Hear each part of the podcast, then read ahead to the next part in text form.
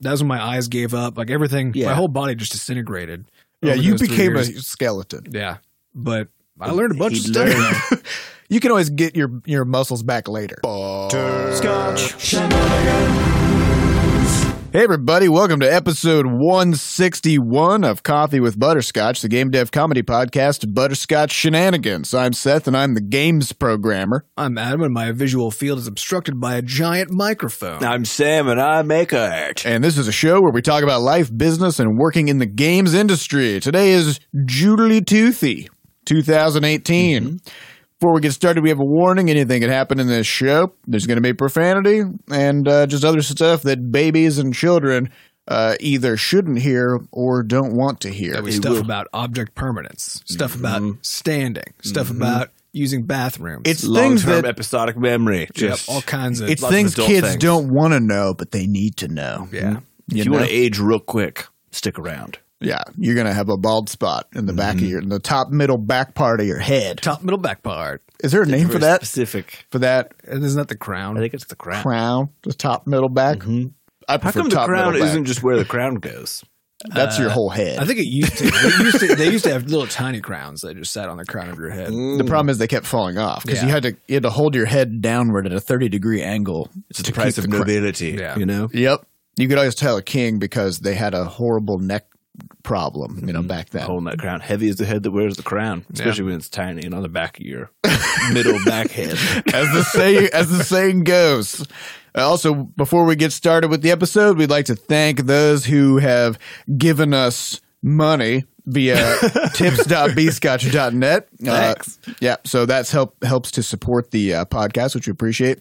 So we want to thank uh, Philip Bear ninety-three, Hot Claw, Horace, and Satellite.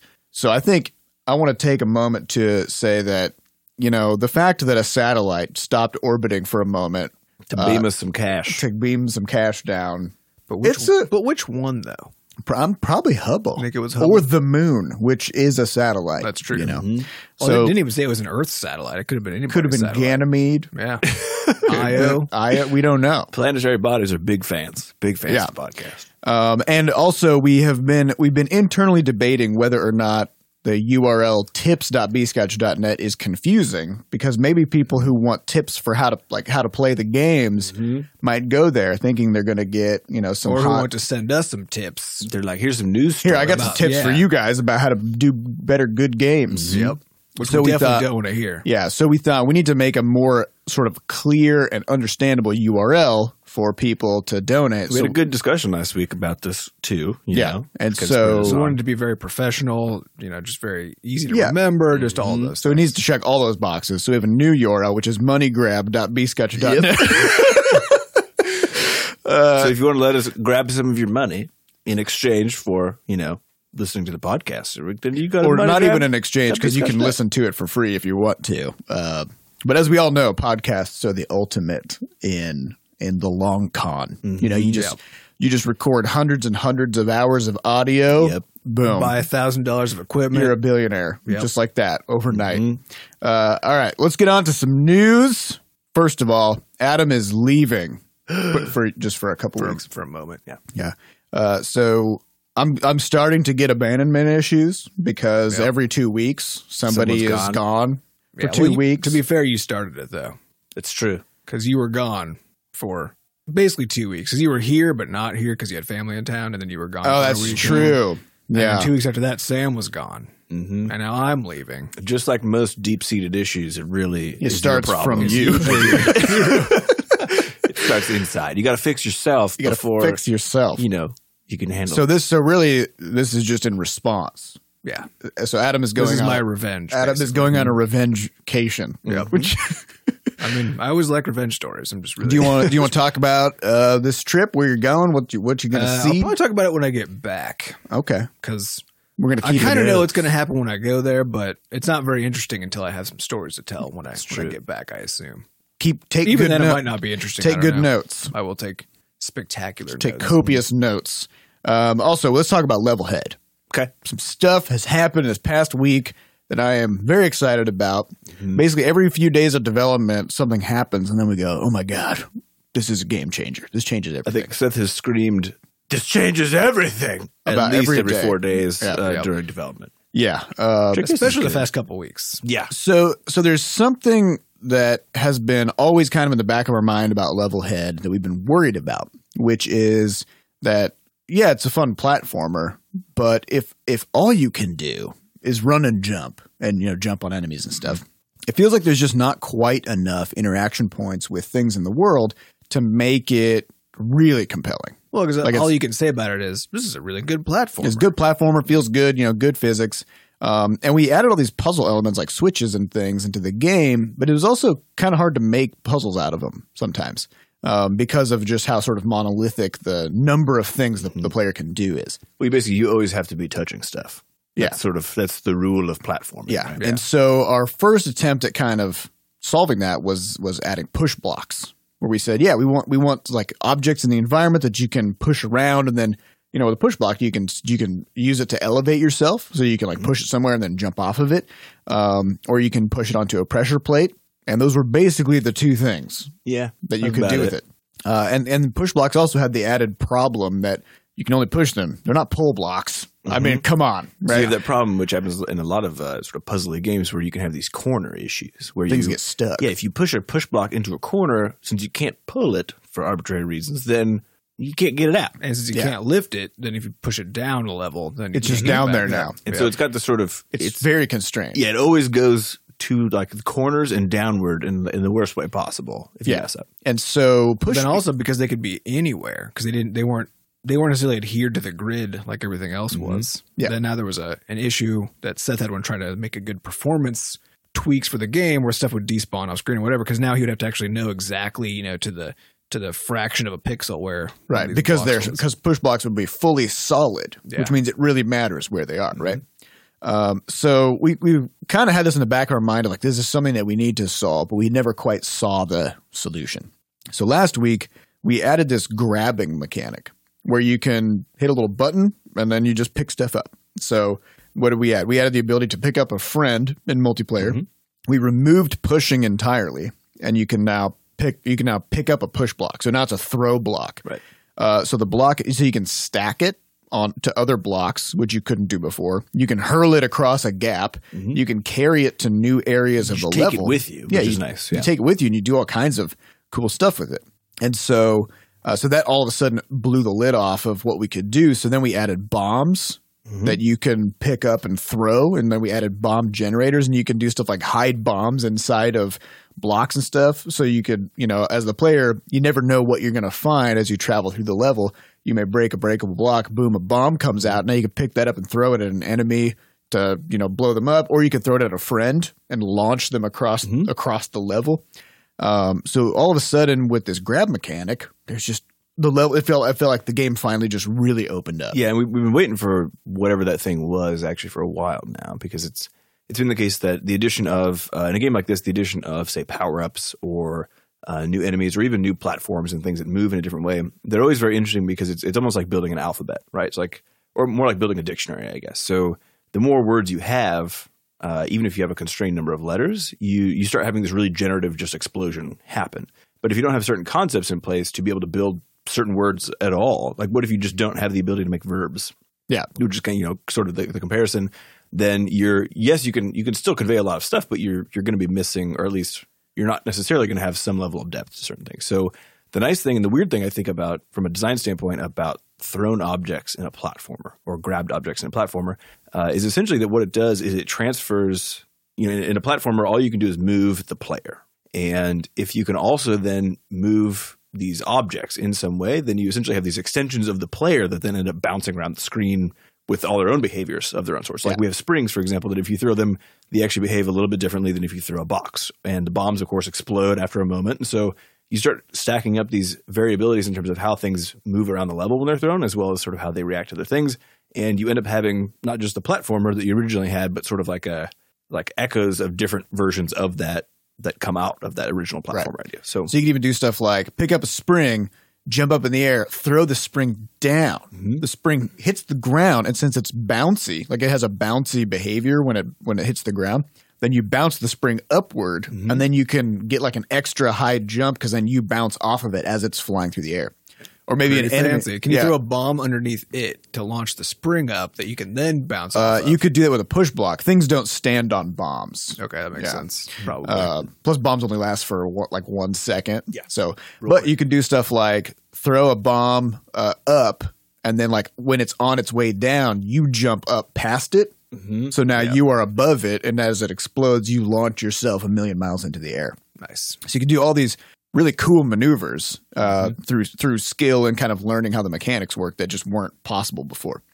Uh, so so we added that, and then and then we were trying to figure out how to animate this because we have frame by frame animation, tons and tons of stuff. And so Sam, I think it was on Thursday, was Wednesday or Thursday, was working on on how to do this, and we couldn't come up with anything that was efficient. Yes, yeah, so the problem basically becomes if you add one of these motions like late in development, because like the character's not designed to have a thing flying out of them. We have like one hundred fifty stuff, right? animation frames for the right. character. So, and most of those are repeats in the different power-up form. So G R eighteen by himself has like probably thirty frames, I guess, and then you multiply it by five, right, because of all the different power-ups. Yeah. And so you end up with this basically this combinatorial explosion problem, which where you want to be as efficient as possible if you're adding a new action. So with this tow cable, the question basically becomes, okay, in, in all states, is there is there a single frame you can use that in all states where you, whether you're falling and you throw it out to the right, whether you're falling and you throw it out up, or you're standing and then you shoot it to the left or down or whatever else. Well, well, first we need to we need to explain how the how it became a tow cable, and this was part of the animation problem, right? Well, yeah, this is where it comes from. Yeah. Is like you you end up with this position where okay, if you want to if you want to well animate this thing, you can either take the route of saying okay, we're going to need basically six new frames per per one animation, power up of these things, or Uh, or we can just find some sort of alternative solution. So the alternative solution was just to sort of extend a cable from behind the back of G R eighteen. And originally it was like, okay, let's do like sort of like a holographic, like a, like like a, a laser. cool laser hand thing that just grabs onto stuff. And so I made one, and it looked like a like a skeleton claw. It was, it was very creepy. It was very creepy. It didn't I, fit the character I mean, all. I loved it because it was so creepy because it was like, what the hell? Like he's got this weird hologram. Yeah, Sam is always trying to creep our players out, and then Adam and I have to put the brakes on, and we're like, dial it back. Don't. So it turned into like a goof first, and there Although was a screen caps. You know, mid grab would have been really because, especially the very yeah. beginning when the hand is kind of like squeezing out, long and closed still. Yeah, and it's not open yet. Very, yeah, very, very good. um, yeah. So then it transitioned into more of like a plunger, which is sort of more appropriate for kind of how G R eighteen is. Like he's this ball. He's kind of a squishy, squishy sort of. Uh, He's a nice character, right? You don't want to have him with a claw grappling things. And so uh, the plunger would fly out, and then it transitioned, and that was still a hologram, and then it transitioned fully into uh, – now it's more like a sort of a magnetic tow cable. And then uh, the last iteration of it that I did, I just put G R eighteen's face on it again. It's got so, a little face on the end of it. So it's got a little monitor and a face. So basically you almost won't see it if you're just playing the game, but in screenshots in particular, you'll see this like screaming happy plunger thing. Shoot out of people. Yeah, and so and so we we landed on this this tow cable solution so that we wouldn't have to animate. Mm-hmm. But then that opened up the new idea of what if you instead of having to grab stuff that you're, that you're right on top of, which is how normally a grab mechanic would work. Well, if we got this this cable, then we can actually shoot it out a little ways. Yeah, you can right? reach a little bit. Yeah, and so so then all of a sudden changes everything. Mm-hmm. And so, so uh, just as an experiment, uh, so so we made it so that it extends out just a couple of, of grid spaces in front of you. So you can't go, you know, super far. And it mm-hmm. also stops when it hits a solid object. So uh, just as an experiment, I made a I made a puzzle level that is there's no enemies in it, and it's literally just you you have a push block or a throw block at the beginning of the level, and you have to use this block in all kinds of ways to get to the end of the level. So the first thing you have to do is there's a an insurmountable stack of spike balls, and there's a push block on the other side of it. And you got to shoot your cable through. Up, through the gap, like through the spikes, grab the block and pull it through, use it to jump over, reach back across and pull it through again, mm-hmm. and then you carry it with you through the rest right. of the level. And the craziest part is – so we so we did all this stuff. And then I was playing the level with my wife because mm-hmm. uh, you could do multiplayer. And the multiplayer once again changed everything, right? Because they can jump off of each other. Now you can pick, yeah. now you can pick up and throw each other. So, uh, so we did stuff like I would pick her up, and then I would jump, and then she can jump off my back mm-hmm. over the thing that previously I had to use a push block for. and then or, she can just grab you and pull you across the spikes. Yeah, right. And yeah, and because you can pull you can pull things through things. Then we even had a scenario where she was standing on a pressure plate so that I could walk through a door. Right. Well, as soon as she steps off the pressure plate, the door closes. The door closes. Right. But I could stand on the other side of where the door was, shoot my cable out, and quickly pull her through the, the door gap before it final like before mm-hmm. it closed. Right. So. So just by adding this like little tow cable thing, now all of a sudden multiplayer feels very different. Everything feels very different. Well, actually, and there's a big reason why too, which is so part of it came about while sort of while exploring the animation, because the original idea was just to have a single frame grab that was sort of for objects that are right next to you. Uh, but as we talked about, it, it became more apparent that that that sort of that doesn't necessarily open up some of these other avenues of play, and that's what we've been really trying to focus on with this game is every single mechanic, not just. Not just doing the single job that we ask it to do, which is like, can you grab things? Yes or no. Um, but adding some element of additional play. So the fact that the tow cable comes out a couple of tiles, so two or three tiles, so it's almost like a lasso then, right? Uh, and then also that it takes a little bit of time to do so means that you now have this, there's a little bit of like a timing game associated with it. Where now, say you want to have some crazy level where you're uh, maybe bouncing uh, some pickupable object and you shoot the player over something. So like they have to time out when the grapple goes out to grab this thing and pull it back in. Because you could, for example, put a spring over a fan, and the mm-hmm. spring will be blown up and down, right? So then if you want to catch the spring in midair, then you'll have to you time, time it out and shoot out your cable and catch it. Right. So it's not just it's not just about getting that one job done of like, can the player grab stuff, yes or no? It's like, okay, so yes, the player can grab things, but – how do you make it super fun? Yeah, can we make it so that there's just play involved in there? And then the fact that it echoes into multiplayer is just so cool. So yes. So this is – I feel – I. I I've gone from feeling good about the game to feeling just like this is fucking real awesome. Good. Yeah. um, and then on top of that, speaking of things that have changed everything. So we had the conversation last week about multiplayer because we added couch co-op. And there's one kind of a weird sore spot with the multiplayer, which is when you so if, if you're if you're building a multiplayer level, then you have to beat it with the correct number of players in order to publish it. Which means that if you're building a level for, say, four players, then you might have you, – like you would need to have four players there with you in the room sort of like as you are tweaking and finalizing mm-hmm. and building the level. So this is obviously boring for those other three people if – just to watch you make it and then – yeah, just to watch you work – ten minutes or whatever. Yeah. Uh, so we thought, how do we make it so that people aren't just sitting around? And we had the, I mean, the solution is right there, which is let everybody edit the level at mm-hmm. the same time, which is stupid, probably. And awesome. It's an invitation for chaos, but in the same way that I mean, so is just regular multiplayer couch yeah, co-op. Yeah. So we we uh, we decided, yeah, let's just so, let's see what happens. Yeah. So over the weekend, I did I did it. Mm-hmm. I had to rebuild the editor completely to allow for basically like four channels of inputs and track all the, all the stuff that we used to be tracking now has to be split out, mm-hmm. you know, into multiple sort of input channels, and everybody gets their own item selected and their own thing that they're dragging around and stuff like that. So uh, we haven't tested it yet, so we have some work to do, mm-hmm. but I think we're going to do it because I mean, worst case scenario, if people don't want to, if people don't like it or they don't want to use it, then they just don't have to. Yeah, this actually reminds me. We, so Seth and I played Super Mario Odyssey yesterday, and uh, they break out their their co-op in a very interesting way because you you can play as either the Hat or as Mario, right? Yeah. So that's like that's how the two players split. It's not like a Mario and Luigi where you both have equal powers. It's actually like two very different things. And uh, the Hat in this case can't be damaged, can't even be – it just murders things essentially and then does other interesting stuff. You basically get to just help yeah, when you you're the Hat. But also if you are not doing anything, then the first player still controls like normal. So in other words, if if the player who is playing as the Hat decides just like – decided to eat some popcorn. I was like, I'm going to eat some Cheetos. it, it impacted the gameplay not at all because right. I could still do all of the moves that he was doing. Right because, yeah, Mario can still throw his hat and then it comes back like a boomerang and yeah. stuff. But and then so, as soon as I take over, now I'm controlling the Hat. Yeah. So, so it was this really interesting way of doing this drop in and out multiplayer that – and there, there were some times where we were like, oh, I'll just play for a bit.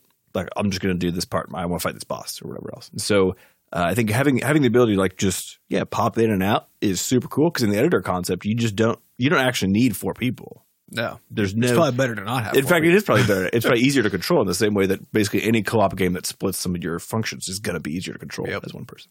But it's still really fun. So I'm really curious to see kind of how. It yeah, this is, I can guarantee the problem is it's really hard to test because like I can test multiplayer gameplay because the mechanics are pretty straightforward. Mm-hmm. Um, but testing two people, you know, using controllers in the editor, there's so many possible inputs, and I only have two hands, right? So, and I'm using a controller with one hand, then I need to try to like do – because basically the most of the problems come when two people try to do the same thing at the same time. Yep. Right? So, or like two opposing things at the same time. Yeah. So if I start, like if I pick up an item and start to drag it across the level, and then mm. you simultaneously drag another item and put that where I started the, or the this right. one from, right? Yep. Then like things might get weird. Or, or if we both try to drag the same item to two Elsewhere. different places. Right. Uh, so there's there's a few there's a few kinds of scenarios that have like prolonged interactions. Well, we'll go weird. break it this morning. I think. We're gonna yeah we're gonna just tear it to pieces. Mm-hmm. Um. So that's – I think that's all we got for Levelhead, mm-hmm. right? Uh, and then otherwise, this past weekend, I, I streamed uh, development on Twitch again, which is – so that's, I think, the fourth time? Yeah. Something like that. So that's uh, it's pretty good. I'm, I'm being consistent. I'm really sticking to it. Uh, that's a lot better than our last time using Twitch, which I think was four years ago. Probably. Uh, yeah, and we, it was four it was. years ago, and I think we streamed playing Depth or something. Yeah. But here's the thing. You know, we we tried to stream playing games, and we're just not – that's just not who we are, you know? Like, we're not those wild, rambunctious streamers who just – I can do it in a, in the more of the YouTuber setting where you clip out all the boring parts. Yeah. I think that's super fine. But yeah, I yeah, think just, when we play games, we are boring like ninety-eight percent of the time. Yeah, because so, I mean, as is, the game. As is basically everybody. As that's why everybody. So few people can be successful streamers. Mm-hmm. Yeah, because you have to engage with the game and with the audience and stuff. Um But uh, but I can I can program and then like pop in and out of chat and chat with people and stuff. So so this past weekend hit uh, fifty concurrent viewers, which is a pretty cool milestone. Mm-hmm. Uh, so if you'd like to join in the fun and kind of see just how things come together in a game, uh, it's going to be happening again this Saturday. And all the information is over at uh, twitch dot t v slash b scotch. So go ahead and check that out. Also, speaking of this weekend, Pixel Pop Festival. Mm-hmm. This it's happening. Yeah. It's happening this upcoming Saturday and Sunday, July twenty-eighth, twenty-ninth. So that's an event here in Saint Louis. Um, I believe it's thirty dollars pre-registration. Don't know what the price is at the door. Slightly higher. I'm going to guess thirty-five, forty. Two, I don't know. seventy. It's probably yes. seventy dollars. Mm-hmm. We don't really know. Um, but yeah, so it's a, it's an event to kind of celebrate game developers from the Midwest and kind of uh, what's going on in Saint Louis. So if you want to see some, just some of that, there's also talks, uh, lots of demos, and yeah, and actually they got quite a few people from um, just from all over this year too. There's people coming in from New York, I know, and a couple others from they've like got Seattle this they've got so. this worldwide Street Fighter champion doing a Q and A. Cool, just all kinds of weird, cool stuff. Mm-hmm. Uh, so and then we, at least one of us will be wandering around uh, Pixel Pop at some point. So mm-hmm. if you if you come by, come come on over and say hello. Mm-hmm. All right, I think that's all the news we have. Yep. So let's get on to some questions. Do it. Yeah. These questions come from our listeners over at podcast dot b sketch dot net. First question comes from Chalosis. Can y'all share some of the financial details of going indie minus actual numbers? How did y'all support yourselves in the beginning? Side jobs, living at home, et cetera. Is Crashlands revenue higher or lower than your current burn rate? This doesn't get talked about enough in the industry. That's probably true. Yeah. Most business things don't. Mm-hmm. No one wants to hear about the numbers for some reason. So, uh, yeah, I think to start with, as far as where where all this started back six years ago, um, essentially when we when we left our previous studio to start the company, uh, Seth and I both had set aside money to have basically six months of what we understood to be our runway intact. So that, in other words, we could go work for six months on Butterscotch stuff and theoretically in that time window make enough money that we would be okay. Yes, yeah, so um, that kind of means figure out, you know, take meticulous notes, put together a budget, and figure out your sort of lowest living expenses. Mm-hmm. And then, then sort of like thing, add fifty percent on top of that because that's how it normally pans out. Yeah, yeah. So, and that, that included, I mean, that's all the insurances, all that other stuff. So we weren't skimping on the things that, that a lot of people actually do skimp on, especially in, in uh, either artistic or independent endeavors where they're like, well, I just won't get health insurance for this year or two. Although I think... We have to also acknowledge that we were coming from a hugely privileged place at that yes. time. Because I think we, so Sam was definitely under twenty-six, so he could he was on. I, could, I got insurance. to stay on. Well, this also happened right. This was shortly after the uh, A C A came into effect, right? So the Affordable so, Care Act in, in the U S. And then Seth, I think you, I was supported by my wife, right? Yeah. So so they didn't have to deal with health insurance, um, yeah. which is a huge advantage, and didn't have uh, college debt. Actually, yes. Seth had some. I had, yeah, I had some from law school. Law school yeah. debt, right. Yeah. I did not have any college debt at all. So but I, I, I, I made free. the decision to drop out before it got too high. Yeah, so, it, so it wasn't the like one hundred thousand dollars that No, it was more like, it was more like uh, twenty thousand. Yeah, yeah, so so the yeah. burn rates then were, or the, the like, Low, lower than, six month is, is actually much, much lower than yeah, we, yeah. most people at this age. Yeah, also we I didn't have under. children, Yep, which that yeah. adds a lot. And so. being in Saint Louis, the rent was really cheap. Yeah, so I think well, that was my, part of the motivation for staying in Saint Louis was yeah. Was to my keep apartment I think was seven forty a month. Yep. Yeah, plus. When I was living here before I moved away to do my PhD stuff, I was in a six hundred dollar a month yeah. um, apartment. So mm-hmm. yep. Yeah. So once you stack all the like, the groceries and everything else, and then of course it goes up. But but yeah, we we were coming from a just a, a phenomenally privileged background in terms of like the ability to start in enterprise when you when you have debt and a bunch of this other stuff. Kind of in the background is just it's much harder obviously because you're essentially your your your burn rate goes way up. You yeah. need to pay off way way up. all this other stuff. Yeah, so. and, and it, so you know a lot of people might have to bide their time more, kind mm-hmm. of save up longer, or you know pay down their debts more aggressively, that kind of thing. We also we have some we know some folks who moved to Mexico City yeah. um, to bring their cost of living down mm-hmm. by like a two thirds or yeah. something yeah, like brought that. Way way down. Yeah, so there there are a lot of sort of weirder options that you can do to try to put yourself into a into a better position. Mm-hmm. Um, but yeah, th- so the the idea there though is to try to get yourself into a spot where it, whether it's living at home with your parents, supported by a spouse, moving to Mexico City, mm-hmm. whatever it is you got to do, you know, you got to understand what your current um, sort of cash flow issues are. Yeah. And then make make moves to sort of solidify those, or you know alleviate any any particular rough spot. And it's also worth noting this is just one particular model, right? So we we were bootstrapped the whole way, so we didn't necessarily yeah. we didn't ask for publisher funding. We didn't actually shop around to try to get a publisher or anybody to actually give us money to finish dev. No Kickstarter, Kickstarter, yeah, no Kickstarter popular. Thing. And so there are there are other ways to go about it. One of which is to sort of while you still have your full time job or whatever else, is to build up this prototype that's essentially like a visual. Especially visually um, impressive, and then is sort of a vertical slice of the game, and then you can use that for either Kickstarter or to try to you know reach out and get uh, publisher money from from someone. So yep. right, so there's there are options, um, yeah, and it doesn't mean it doesn't mean sort of starving yourself for two years if you if you right. make something that people really want, then you you can find publishers and, and that kind of stuff. Um, so when it comes to burn rate, uh, Crashlands is now at about half. Yeah, uh, meaning like it's it's every day we spend twice as much money as Crashlands makes. Mm-hmm. Uh, so burn rate math, I think, is really interesting because it's it's percentage based, and so like let's say we were making ten percent. That sounds really bad, right? Mm-hmm. Mm-hmm. Um, but here's how here's how the math shakes out. So the way to think about this is so I'm gonna I'm gonna say the formula. Uh, so don't get overwhelmed because uh, I'm going to give some examples of yeah. how this would look. So uh, so to figure out – so the, all you really need to care about with your burn rate is how many months can I operate? How many months can I sustain at this current level, mm-hmm. right? So what you do is you take your cash on hand times your percentage of monthly cash lost. Okay. That's how many months you can operate. Mm-hmm. So example – if you have, let's say, on all these examples, you're going to have three months of cash on hand. Okay.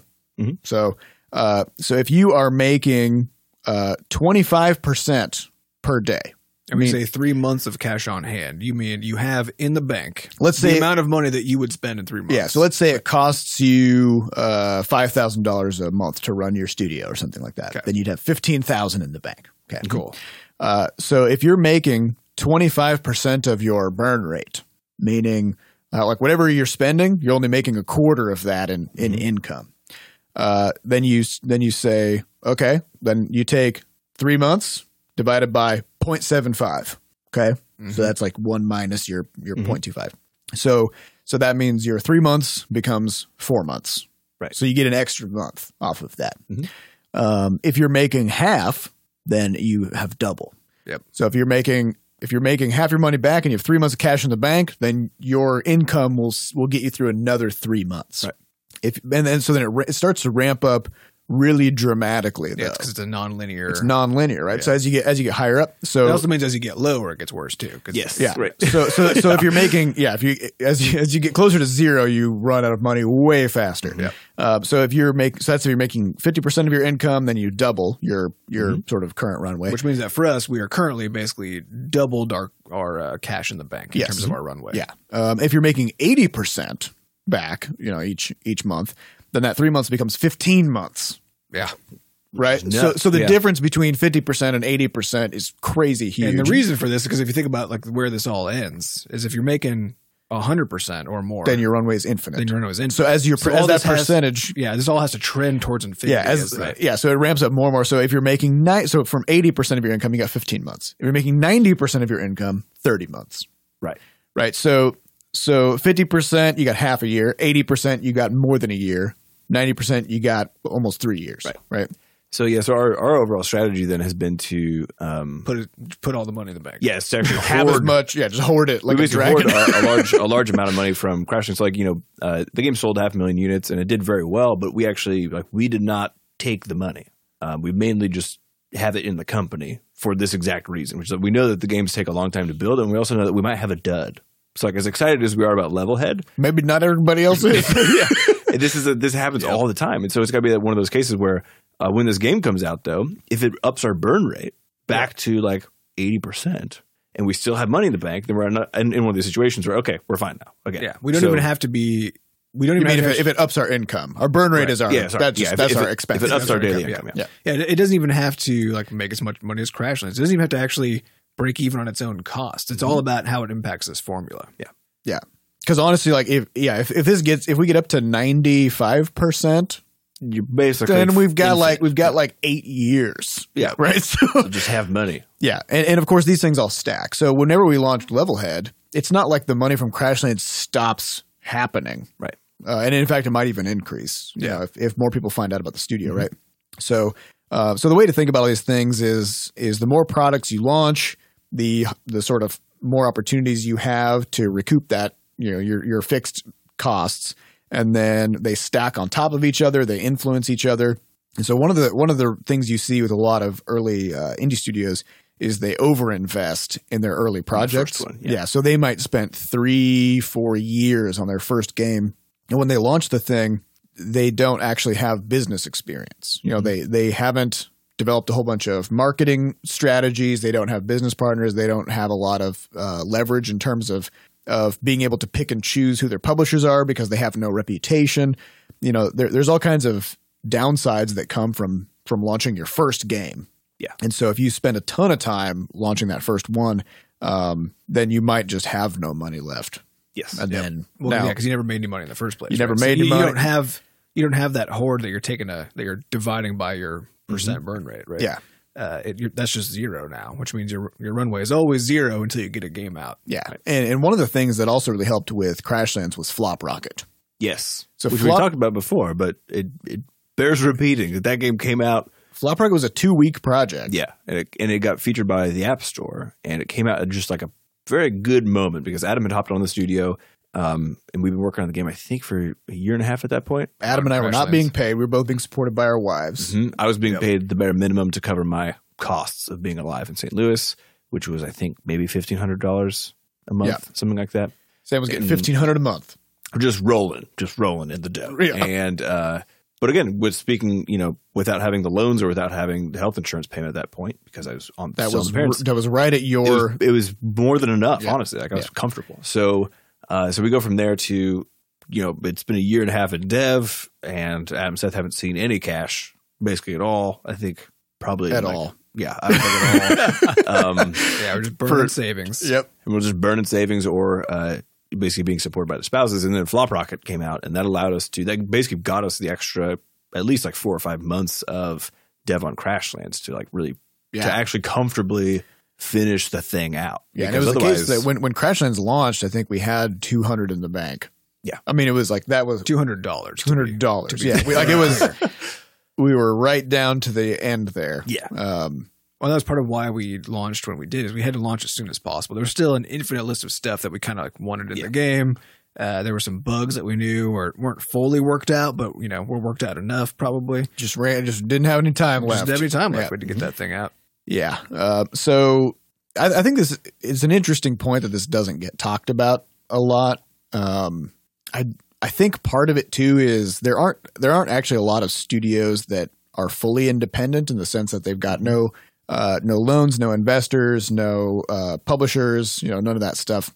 And so this actually puts us in a position where we aren't jeopardizing any sort of confidential information uh, yeah. by by talking about. Yeah, most you know, studios probably have N D As in place with any. I mean, like you, they literally can't talk about it. Yeah. So I mean, that's why that's why the funding oftentimes is this very mysterious thing. yeah. Unless you're in the industry and you get to like get drinks with someone, then they might talk to you about like, oh yeah, here's how our model works, whatever. But um, generally, you're not going to hear it on a podcast or anything like that, as far as. Uh, how everything works. Yeah. Yeah. And and also there's, a, I think a lot of, uh, a lot of people go into games because they love video games, not because they love business. Mm-hmm. And, you know, there's a supply and demand question when it comes to these conversation topics, which is a lot of people actually don't, they don't, they actually don't want to talk about it because they're sort of allergic to the conversation. yeah. Well, I think it's actually, yeah, you know. I mean, money is one of the hardest discussions even for, you know, in, in marital relationships. Uh, it's also one of the things that like friends just don't even talk about.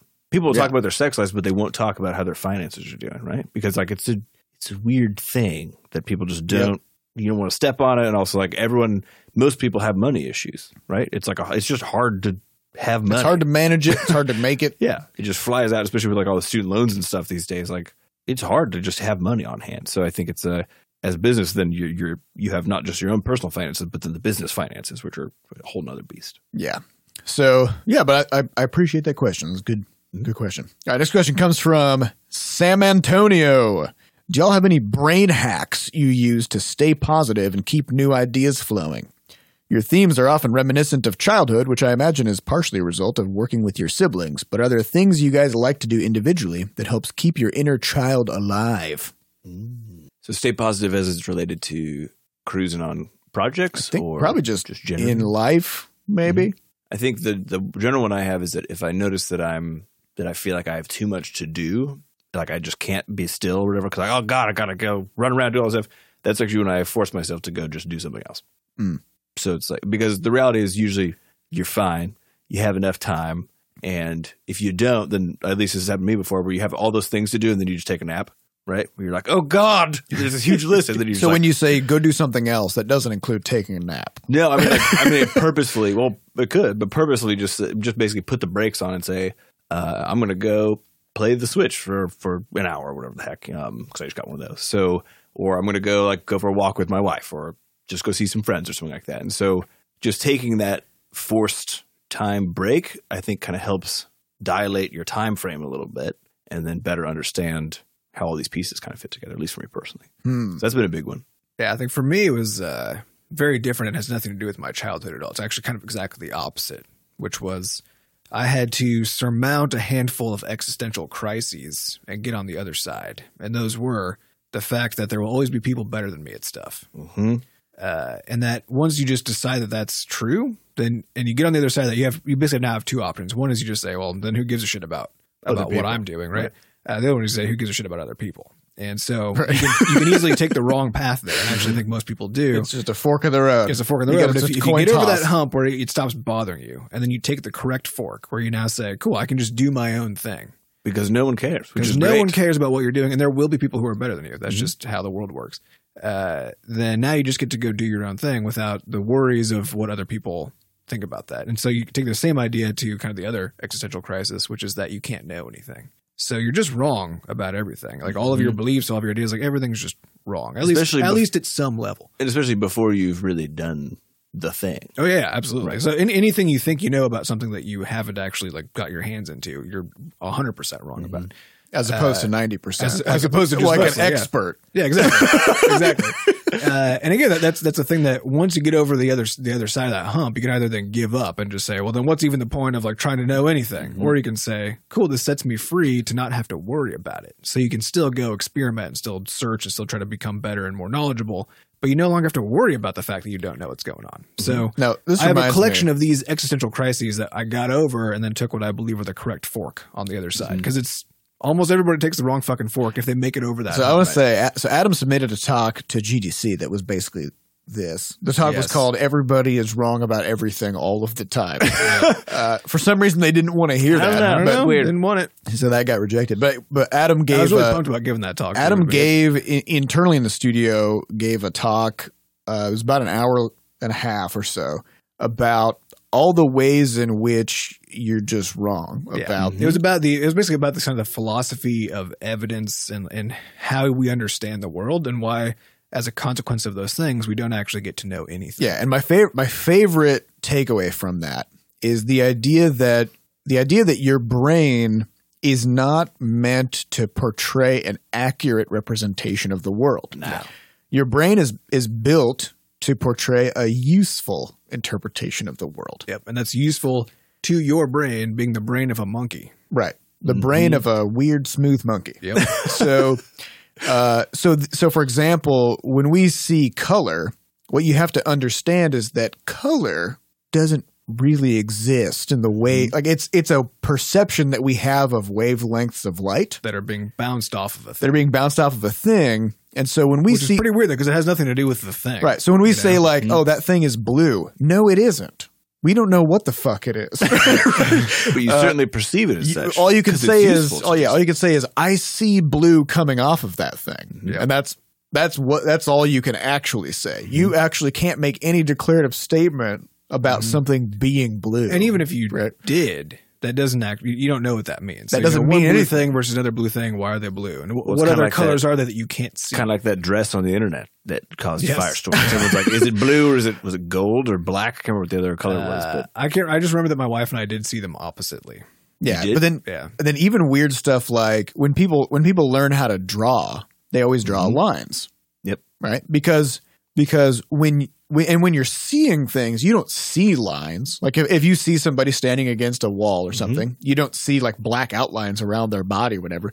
But conceptually, your brain is putting outlines yeah, around it's, things. It's parsing out things that it identifies as objects. Because well, there's actually sees, your brain is a collection ca- of yeah, categorizing stuff. Right. It sees a collection of shapes yeah. and colors that are, that it that it represents is like that it looks like a person because mm-hmm. it has this idea of what a person looks and like. And there's also there's a weirder theory about how people draw. Uh, based on this actually, which is that people draw based on their sense of touch, not based on sight, which is why a lot of the times when they talk about uh, when you're training as a new artist, you're not actually training your mechanical hands. Like if you know how to write, you could you can physically draw.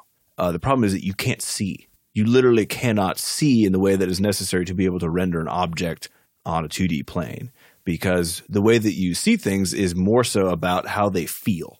And yeah. so, well, it's about it's about how useful they are in whatever context you see them in. Well, no, I mean this is this is literally about like the idea that so if you if you were to draw a simplified face, uh, most people draw like this weird sort of you draw like a circle and then you draw these weird eyes, right? And then like a line for the nose and a line for the mouth. Uh, but if you if you were to draw them as you actually see them as a simplified face, then you would actually just draw sort of the shading of of the face. You wouldn't draw lines. And so right. there's this big idea that. That you're, and if you watch babies, like babies do this thing all the time. Like they pick up an object and they, they're staring at it and they're just like rubbing it, right? You just rub all over it because what's actually happening is that you're using your eyes to detect what something feels like physically. So that's why things can feel, you can see hardness in an object. You can see softness in an object. And it's all based on light and all this other stuff.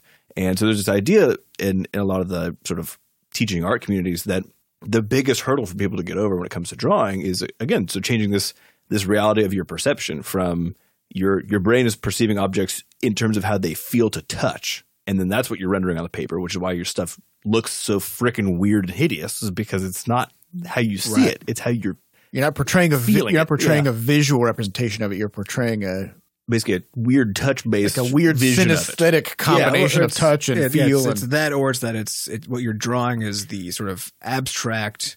Ob- objectified in the meaning of like converting mm-hmm. into objects kind of way because what your brain is actually doing is usually, yeah, yeah is, is converting the, the world around you into a collection of objects that have a bunch of information in your brain just stored away mm-hmm. about them, you know. So if you're looking around a room and you see a microphone, you know, because like I, I can see just three microphones right now, but mm-hmm. why can I see this? Because I know what microphones are. My brain has this category of microphone. It knows what it looks like.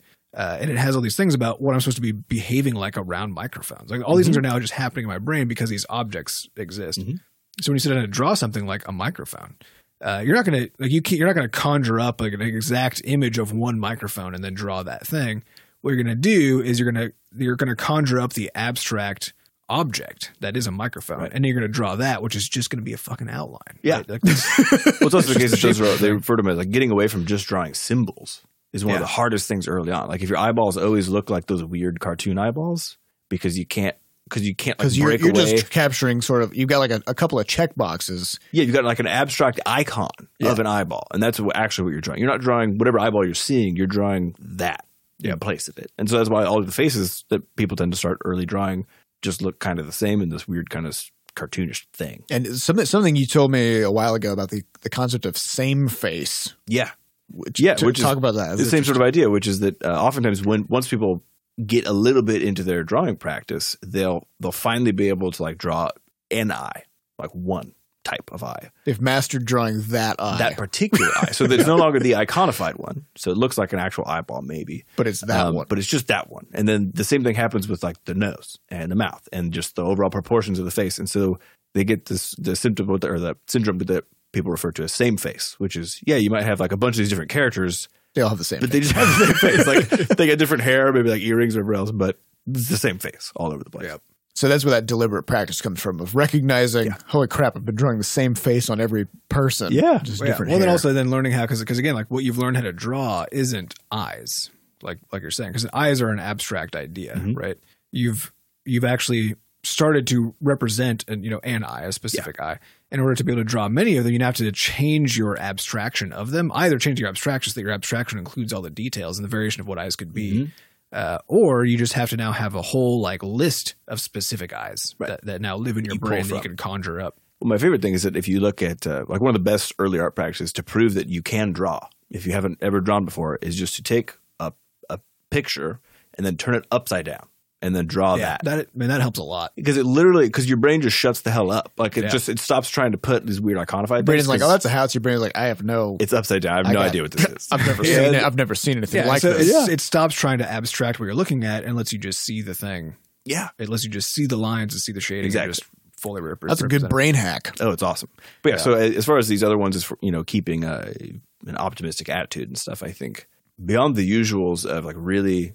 For me, like my life, I think has really positively changed since I tried to be way more forceful about getting my sleep, controlling my caffeine intake, and then like planning for five minutes every morning. Sleep helps a shitload. There's a couple of things. Yeah, you just kind of – things are just better when those three things are kind of happening. So I don't know if it's a life hack per se. But I, maybe it is. It's just I think, I think so a lot of, it's just like playing by the rules. Yeah, yeah. It's I like think the a lot opposite of, life, of a hack. Yeah, a lot of them are just doing what you were supposed to have been doing. Probably, yeah. Yeah. yeah. Stop, stop not doing what you're supposed yeah. to be doing. Don't eat too much. Exercise sometimes. Stop eating when you're full. Sleep. Yeah, you know. Uh, be nice to people. Yeah, I, I think for for me, something that I've sort of learned slowly over the years. Is to fully embrace the idea of you're not bad at stuff. You just haven't put enough time in, mm-hmm. you know, uh, and recognizing that as long as you make a conscious effort to put time into whatever it is, uh, then over over the years, you just get there, right? Yeah. So if you're putting in an hour a day or a half – like if you're putting in a half hour a day, um, then that means in a given year you're getting like one hundred seventy hours of whatever that thing is, you know. Mm-hmm. ten years from now. You will have a thousand hours of, of whatever. Yeah. And then somebody else who just didn't, who didn't put in those mm-hmm. thirty minutes, uh, you're now a thousand hours of expertise ahead of them. Yeah. Right. And so like these little things just add up a lot. And then people see that and they go, oh my God, how are you so good? And they don't want, they don't want to hear. Just, just like what we talked about in the podcast, Garrett, so it was like, what would you tell your younger art self? Right? It wouldn't matter. It wouldn't matter. Yeah. I wasn't ready to, I wasn't ready to accept the fact that the only way to get better is to spend some time doing the damn thing. Yeah, and, and yeah. stop focusing so hard on being good at the thing and getting getting perfect results and just focus on just put, just yeah. doing it. I think my yeah my other life hack, which is a good one from, uh, from my Saturday this weekend. So I had like a big list of stuff to try to tackle around the house. And it happened to be all this stuff that actually you can't probably actually do in one go. So for example, I was like reorganized my drawing room upstairs. And in the process of doing that, I threw, threw a few things out. Um, and realized that I don't want my bookshelf anymore, so now I need to like sell that thing somehow, uh, and then realized that I probably need a little rug or something in there. So I can't – I basically couldn't – I can't do those things. I sort of – I was able to prep the space and then realize that I now have this list of forty other tasks that came about from doing this thing. and I cleaned up my yard. Like I weeded the yard. That was an easy one and done thing. But then the rest of it, you know, now I have this huge pile of brush that I somehow need to get away from my property, but I don't have a truck. So I got to figure out how to do this. And so on Saturday evening, I felt like, I was like, oh man, like I didn't get, I didn't get any of this stuff done. Like I spent hours. You got a whole bunch of other stuff done. Because of, well, I think this or is the preliminary problem. stuff. Exactly. Was I was I was actually I was focused on the result again, which yep. is I need this outcome to happen. And the reality was actually I had moved all of these projects about eight hours forward. Yeah, if and that if was your goal changes be. to you know make as much meaningful progress as possible yes. toward these goals, yeah. as opposed to just meeting the goals. Yeah, and it's a trap I fall into personally all the time. I think it's always been sort of my uh, my personal psychological hindrance is just. If the thing isn't completed, then I get bummed about the fact that I've spent X amount of time in it without that completion happening. And so yeah, switching I mean, the, that focus literally made it so Saturday evening I was like, oh, this is not a very good day. And my wife was like, what are you talking about? You did like blah, blah, all these projects moved forward. And I was like, actually, it's a really good day.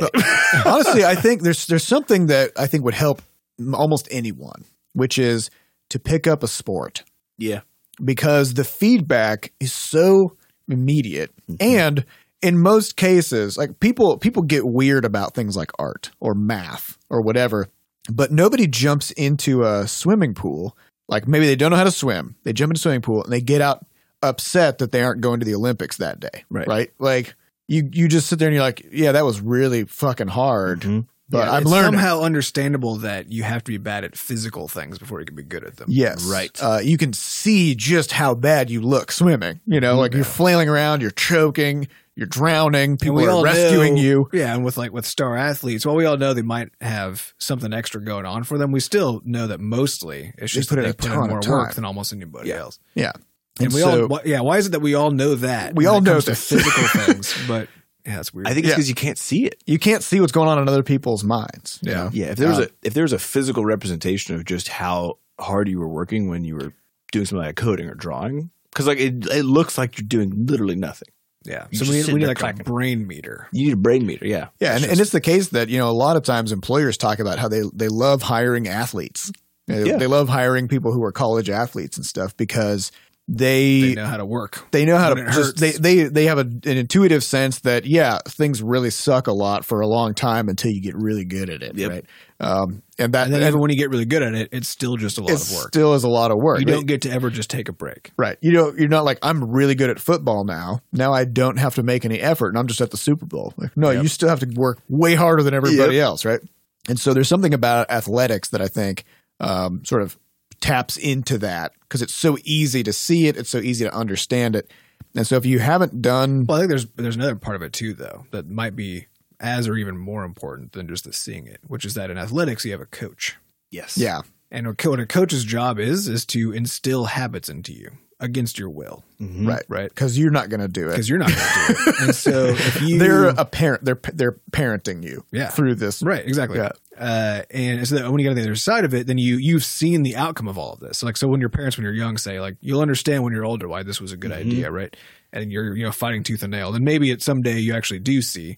Uh, and, and a coach is exactly the same way. It's they're they're forcing you to do all this stuff that hurts and it sucks, and you you kind of abstractly know that it's good for you and that the end result is going to be good, um, but you actually don't. Like the feedback isn't that tight. You don't see on a day to day basis at mm-hmm. all that you're improving, and like it's it's that's on a week to a month basis, right?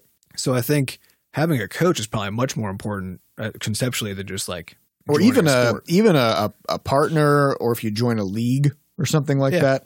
Um, where there's other people who are good at the thing and you can see them and, and talk to them about it and stuff like that. Yep. Um, or or hire a coach or be involved in a thing that has coaching in it. Uh, right. That's not a sport, but that has something to do with what you care about. Yeah, right? so, so, so even something like, you know, a lot of – there's a thing called masters swimming mm-hmm. where there you know, different cities have different chapters of master swim programs, and oftentimes they'll they'll put together a pre-built workout, you know. It's mm-hmm. like you're not going to make your own workouts really hard. Yep.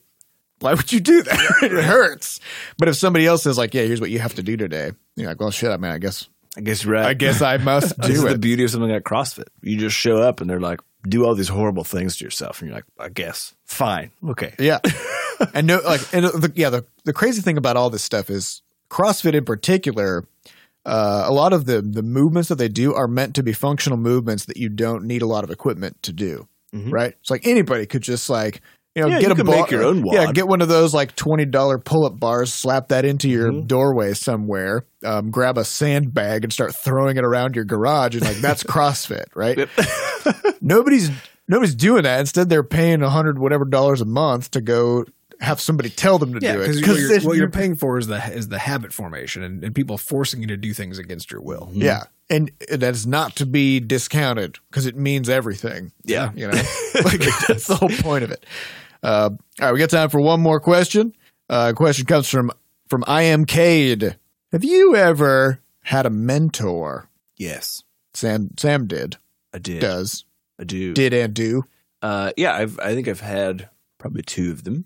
Um, first one was my statistics professor in college, and it's funny because I got like a B. I mean, I wasn't like a standout student, but I was way more interested in it than most of the students were, if that makes sense. So uh, my final project I did on uh, – it was a stats analysis of Global Agenda, which I think Adam helped me with. I think we built oh, a web stream. Oh, yeah. I forgot about that. So I called Adam and I was like, all right, I need a shitload of data, but I can't get it. So I need you to build a web scraper for me. When was this? This is in twenty ten ten or eleven Shit. That, I remember Global Agenda was – popular around twenty ten Yeah, so this is a, a, it was like a, a shooter M M O. Yeah, class-based P v P game, okay? And so my question was... From Hi-Rez Studios. Yeah, so my question was, can you answer the question with stats? Uh, what is the optimum... What's the optimal team composition? So there's usually five-man teams or ten-man teams. So uh, looking at when... Because they basically every single game that was played was published as, as the results of it, the stats as far as who killed how many people, et cetera. And so the question was, can we just take, at a basic level, the different classes that are in a match... How many of those? Like, what's the optimal number of medics to have, uh, like the rogue class to have, et cetera? And the funniest part was the only thing I could say about it. Like, the only thing that came out was that the more of the rogues that you had, the worse you the did. The worse you did. And I think it actually was because of the mentality. Yeah, they were not, the one class that, like, they could just kind of go murder stuff by themselves. They're, they're actually – they're a class that has no team-based yes. skills, and they're and the type of player who chooses that class possibly is somebody I who – I think it would tend to – To tend to trend toward more of a solo person, right? Yeah, yeah. It's, it's like so, it's like a glass cannon with stealth, and they either snipe or they like do they get up and do melee yeah. stuff, and, but they're not with the team. Yeah, and so I was and I was completely shocked by this, and I was also cracking up because that was that was the class that I played. I was like, I was like oh, I need to make a change. Um, but yeah, so so I did that. that study, and I think because I did it on a thing I was interested in, um, because I had Adam help me with the the stats collection, like it was just a fun – I was just way more interested in the stats than because of that. Yeah, it turns out mostly when you learn stats, they're they're giving you like boring-ass business – like yeah, example just, business expense reports or th- right. things like that where you're like – someone's like – and then yeah, if they said, what if you picked a rogue? Is that the right choice yeah, if you right. want to win more yeah. matches? Yeah. yeah. So this is Professor Eli Sneer is the guy's name. Um, and he's also very – he's got like a really dry wit. And so he and I would just kind of banter a little bit. So yeah, I mean I got a B in his class, but then I would occasionally show up there – you know, because we did some some stats work both in the studio. We've done all sorts of weird stuff as far as the data we've gotten from our players. And so every so often I just fire him a question over whatever else. And so um, he was sort of like a really light mentor because I think he just – he, again, sort of cracked open the stats as like a fun thing that I could do just as an interesting activity as opposed to strictly in a business sense. That reminds me of I, I in my uh, econometrics course in – in my undergrad, I did a econ- economic study t- trying to discern if there was a cultural difference between Horde and Alliance players mm. uh, in World of Warcraft because they have they have access to all of the same – at that time they had access to all of the same parts of the game, all the same uh, character classes, you know, everything. And so, so the question is, is there a difference – is there a measurable difference in what those players are doing sort of in their activities, right? And so I found that – that Horde players had an average of two hundred fifty more achievement points than Alliance hmm. players out of maybe like five thousand achievement points. So right. it was like it was a, a significant amount. Um, and they were largely focused on player versus player achievements, right? So like the Alliance hmm. players would get, just get – and this is an interesting question because player versus player is also a zero-sum game, right? So if one team wins a lot and the other team loses a lot, then of course the winning team is going to get more achievements. Yep. Yeah. And also the other team is going to be discouraged from participating. Yeah. Right? So, yeah, so it's also got a feedback loop. So it. Yeah, it creates a feed, an interesting feedback loop. Mm. Um, yeah, so that was – I mean, this is the kind of stuff that I – yeah, I wish there was more opportunities to do this kind of stuff in college. Yeah, I, I loved that project. It was my favorite ones. And so the, and then the other mentor I had was uh, was sort of around the same time actually. Uh, it was was this guy, Troy, who was the design mentor I had, who ended up sort of getting me into web development, which is what sort of got me into programming at the end of the day.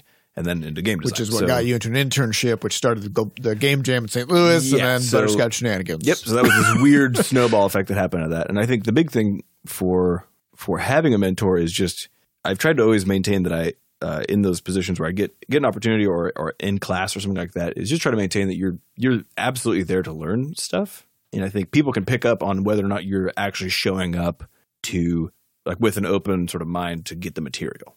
And speaking from our own experience as being teachers, uh, yeah, you can you can basically spot those kids day one. Which ones are like showing up to really be there? Which ones are not sleeping?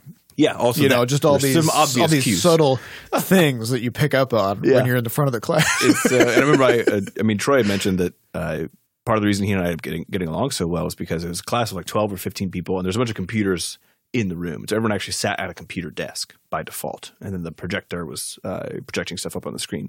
And I was the only student who would just sit there with facing directly toward the projector. And not looking at the computer. Not, never looking at my computer. And he said I was always just ramrod straight. Like my I was, my posture was just one hundred percent straight and I was just looking at stuff just all the time. And yeah, so it made an impression on him. And then we started chatting and then he offered me a little gig doing some H T M L stuff even though I couldn't. And then that sort of snowballed into – I will say having – I hadn't taught a like a legitimate course until we, we taught that uh, game dev course at WashU. And as a student, you're so self-absorbed. Oh my god! Yeah, yeah. That I feel so that bad you about do, my yeah, like because because it's just another class. Yeah. It's just another class. Who who cares? I, I've got is five this, other. Is this classes. Really even valuable? To is you? This even yep. valuable? You've got drinking to do. Yeah, I've got much more important things that are going to shorten my lifespan to take care of. Yeah, uh, and so. You know, I can think back on my college, you know, going into class and, you know, not making eye contact with the professor while they're talking about things, you know, being generally disinterested in mm-hmm. various topics. And you just don't think about the fact that, that this professor, like, this is their thing. Yeah. Like, they're there, they're fucking pumped about their whole life is is teaching this subject yeah. and it matters a lot to them. And they just might have something fucking awesome to share with you. Right. Yeah. Right? I mean, and of course, that doesn't always come across because not everybody has a good stage presence. Well, but also, you know? if, if you're a teacher long enough and see people not giving a shit for long enough, there's a pretty good chance you just get jaded and, it's then, the feedback and then you don't put in the work anymore. Yeah. You know? Yeah. And so, you know, being, then being on the other side of that and seeing just just how unbelievably easy it is standing at the front of the room to see who gives a shit and who doesn't. Yeah. Like you, you as a, as a student, you think that, that nobody's noticing you in the back row with your head down. Everybody like, oh, knows if oh you're my texting. God. It is so obvious. Yeah, the professor knows if you're texting or if you're on Facebook. Just you could tell. It's yeah. It's so obvious. It's unbelievably obvious. There's no way to hide it. No. Yeah. So, so that's that was a very interesting experience. Yeah. Did you guys ever have any mentorship figures? Uh, I mean, I had. Not in the same way that you did, and that was a person I sort of identified as a mentor, you know, but since I went through a, a sort of pre-science career, then that, that includes a sort of well-defined hierarchical right. mentor-mentee relationship. Um, and so I had that, but that, that's much more of a sort of a, it's like a structural almost vocational, thing. You know, yeah. kind of, uh, uh, uh, what's the, what's the right word? Like apprenticeship mm-hmm. style, right? Um, and so, yeah, so that I had people who were very like one-on-one directly responsible for my education and the kinds of thinking that I had and so on. Um, but at the same time, it was uh, because it was structural, it wasn't like a thing that we all opted into, you know? So it's it kind like of a relationship building. It was yeah, just, yeah. Yeah. And so, I, I mean, I had perfectly good relationships with all those people um, and got a lot out of those things, but they, they weren't, they aren't people that I like, if I think, if somebody asked me the question, like, did you have any mentors? I don't, I don't point to those people and say like, yes, those mm-hmm. were, those were them, you know? Cause that, that was, it was just felt much more like we were all doing our jobs. Right. And it was good. Like we got we got a lot of good stuff out of it, but um, but it was really just that. Mm-hmm. So I'll say I had I had two. I, I think what makes a good mentor is somebody who doesn't put up with your bullshit. Yeah. Yeah. Because like okay.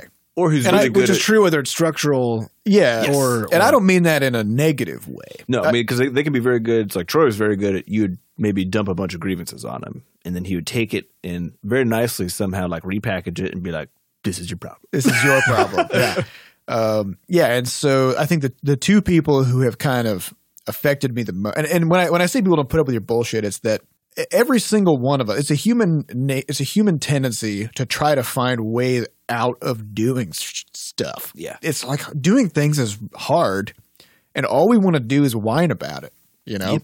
And uh, a good mentor is somebody who comes in and just reminds you that nobody cares. Mm-hmm. Nobody cares how upset you are about doing this amazing thing that will make you better, right?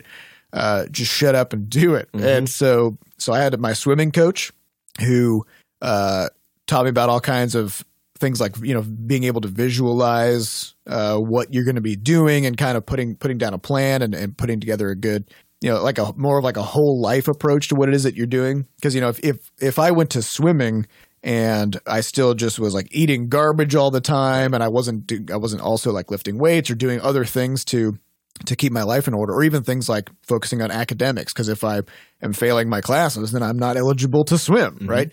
And so there's there's all these things that that kind of wrap up into being a good member of the swim team, you know? And he kind of taught me how to take that sort of higher level view of just doing good work. Mm-hmm. And when he complained, he did not give a fuck. He didn't give a shit. Uh, so yeah. he and he was this, you know, six foot four dude with a long hair, big beard, um, and he had this look. Oh was, yeah, he looked scary. Yeah. He he looked. He wore. Dude. Yeah, he wore, and and he all, he was this kind of mythical figure because we also knew that he had a farm. Mm-hmm. He also worked a normal day job. And he was the coach mm-hmm. for the swim team. Was and he even paid for that, or was he? Was I, I, I think I he think was it's a tiny amount. He was paid like a thousand dollars or yeah, something like, which to, to coach point, swimming like, for three months. Yeah, um, and and we had swimming at uh, for, at six o'clock in the morning, six to seven a m. He was always there, no matter what the weather. Like we, he never canceled a practice. Never sick. Yeah. And his rule was, if I can get to practice, it's not canceled. And, and he, he was, lived fifteen miles out of town. He lived fifteen miles out of town on a farm, no, and the roads didn't get plowed or anything. And so every now and then there'd be a huge blizzard. There he was. There he was at practice. He, How? I yeah. don't know. And so he kind of set this example of just like, just shut up. Just yep. shut quit up and do the whining work. About everything. Just yeah, but do when, it. But when it comes know? back to the whole self-absorption thing, right? I didn't think of, because I saw him as that mythical figure, but I didn't actually think of him as a person. Yeah. You know? Yeah. With, with all, because all the stuff you're talking about, that was a person who decided that swimming was important. He and, has all the same fucking problems yeah, as we do. Right. And, you know? and instilling, uh, you know, good behavior and healthy habits, all this kind of stuff into young, uh, douchey people, right? teenagers. Teenagers right. who were just super self-absorbed, that that was really important. And so he's going to dedicate... And he basically, effectively as a volunteer, he was going to wake up and, and he had to figure this stuff out because like, we didn't have a swimming pool in high school. We had to borrow we had to, yeah, pool. the college's pool for like this one hour window where they would let us, and he had to fight them mm-hmm. to let us do. So like, there was all these, all these battles he was like going on on our behalf. And he never told us about it. He never told us about it. Never whined about it. Never whined about anything. And as a consequence, like I didn't, I didn't even think of him as a person. And so all the stuff that he, like I had, I had, like I you, had you got uh, all your normal person problems. And then right. here he is. Just like a rock. He's just a he's guy just, who's... He's just a force of right. nature, yeah, just always right. there. You know? And I think there are some downsides to that, actually, which is that, again, like if you don't see a person as a person... Then you, you know, can't be them. Then you can't be them, and you can't actually... you you. It's much easier to see them as an obstacle or as something that's creating problems for you than... Because I think... Because this is the same way I saw professors when I was, again, like speaking of the self-absorption, right? Uh, is I didn't see my professors as people until, like, the end of college mm-hmm. and really until grad school, because then we I interacted with them one-on-one as people. Uh, but before that, it was just a person up in the front of the room who seemed to know so much more than me that it was like a just a different. They're like a weird alien that yeah, came exactly. down, and right. you're like, I don't think we have, I don't think we live on the same planet. They try right. to make you do stuff, and you're like, no, yeah. I don't want, I don't want it. I don't want to do. It this will stuff. Be very good for you if yeah. you do this. And then I think my my second person uh, was was my finance professor. So what happened was I was I was going to I was going to school for economics with a marketing sort of minor. Um, And then this this really interesting looking dude came into one of my mm. accounting classes, uh, and he had just like white hair and dark skin, so he had like this really awesome mm-hmm. contrast. Uh, he's he's from Bangladesh, mm-hmm. and he comes in and he he just has this very commanding presence, and he's just like, "How many of you know about the C P A exam?" And everybody's like, "Oh yeah, we know about that. That's the you know public accountant thing to become a, a certified accountant." Mm-hmm. And he's like, "How many of you know of the C F A?" And n- nobody knows what he's talking about. And he says, the C F A is the C P A for people who want to retire when they're thirty-five. If you'd like to know about this, come to my office. And that was his whole pitch. So that's so I was mysterious. Like, I was like, I want to know about this. And I had one semester left. It sounds like a scene in a in a movie. It does. Yeah, and so I had one semester left, and I had just worked out that I only had one class left to take that happened to be a finance class, right, uh, in order to get all my credits to graduate. So I was like going to spill over to the next semester, and I needed something to fill the time. So I went I went down to his office, and I'm like, tell me, tell me about this thing. And he says, it's one of the hardest exams. The failure rate is about eighty percent. Um, awesome. And in order to pass it, you only need to get a seventy percent. So you can still miss almost a third of the questions and pass it. And still most people can't do it. Mm. Um, and so he says, if, if you want to take this, you're going to have to take every high-level finance course that we have next semester.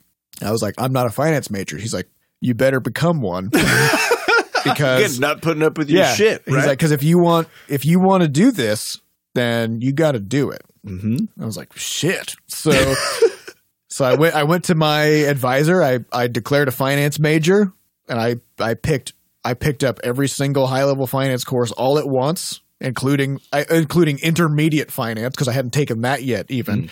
Mm. Um, so I, I just so I had a, I had one semester where this guy was my professor for every class. So I, I couldn't escape him, and and I just saw in every single class he was just fucking relentless. Like he he was he was very clear and fair and direct, but he just didn't put up with anybody's nonsense about anything.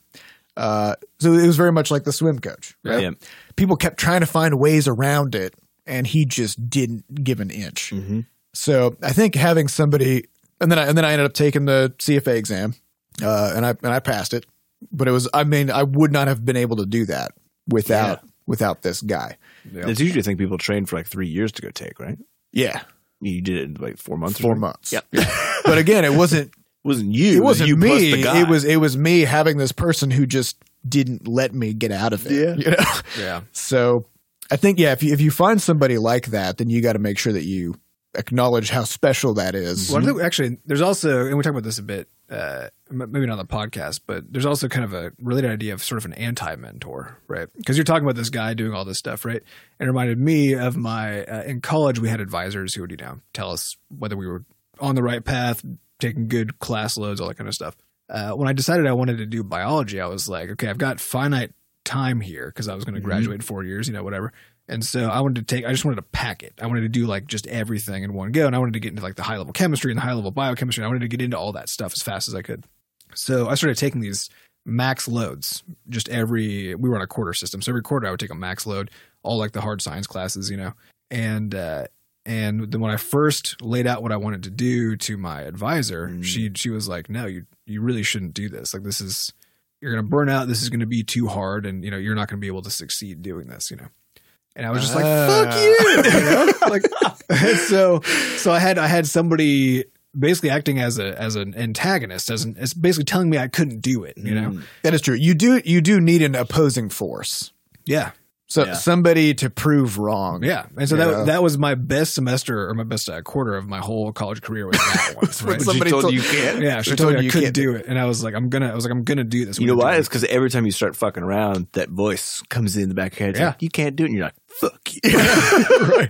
I'm going to get it yeah, done. That, I mean, and that set me on a, on a course for the rest of my college because that was probably my second year of college when that mm. sort of started. Uh, the, the rest of my college career, I was buried in buried in books and coursework yeah, the entire when, time. That's when your eye. That was when my eyes gave up. Like everything, yeah. my whole body just disintegrated. Yeah, you became a skeleton. Yeah, but I learned a bunch of stuff. You can always get your, your muscles back later. Yeah. When you're young, you can. When you get so It's harder when you get older. Yeah. Yeah. Yeah, all right. Well, that's all the time we have for this week. Uh, we'd like to thank our producer, Fat Bard, for making us sound good. Thanks to our community moderators who keep our, we'll just say, Discord running. Uh, if you'd like to get more involved in the Butterscotch community, hop into our Discord server, which is over at discord.gg slash bscotch, and come say hello. Now, we're usually lurking around in there at various points in the day. Also, if you'd like to adorn your body with Butterscotch merch, you can check out our shop over at shop dot b scotch dot net. We've got mugs, shirts, stickers, posters. You name it, as long as it's one of those four things, it is in our shop. Mm-hmm. Yep. Also, if you'd like to send us something, we have a mailbox, uh, which you can find the address for over at mailbox dot b scotch dot net. Finally, if you'd like to uh, buy us a cup of coffee, you can head on over to moneygrab dot b scotch dot net yeah. and uh, give us a, a donation to help support the podcast. We appreciate it tremendously. Thank you all for listening, and we'll see you next week. Goodbye. Bye. Bye.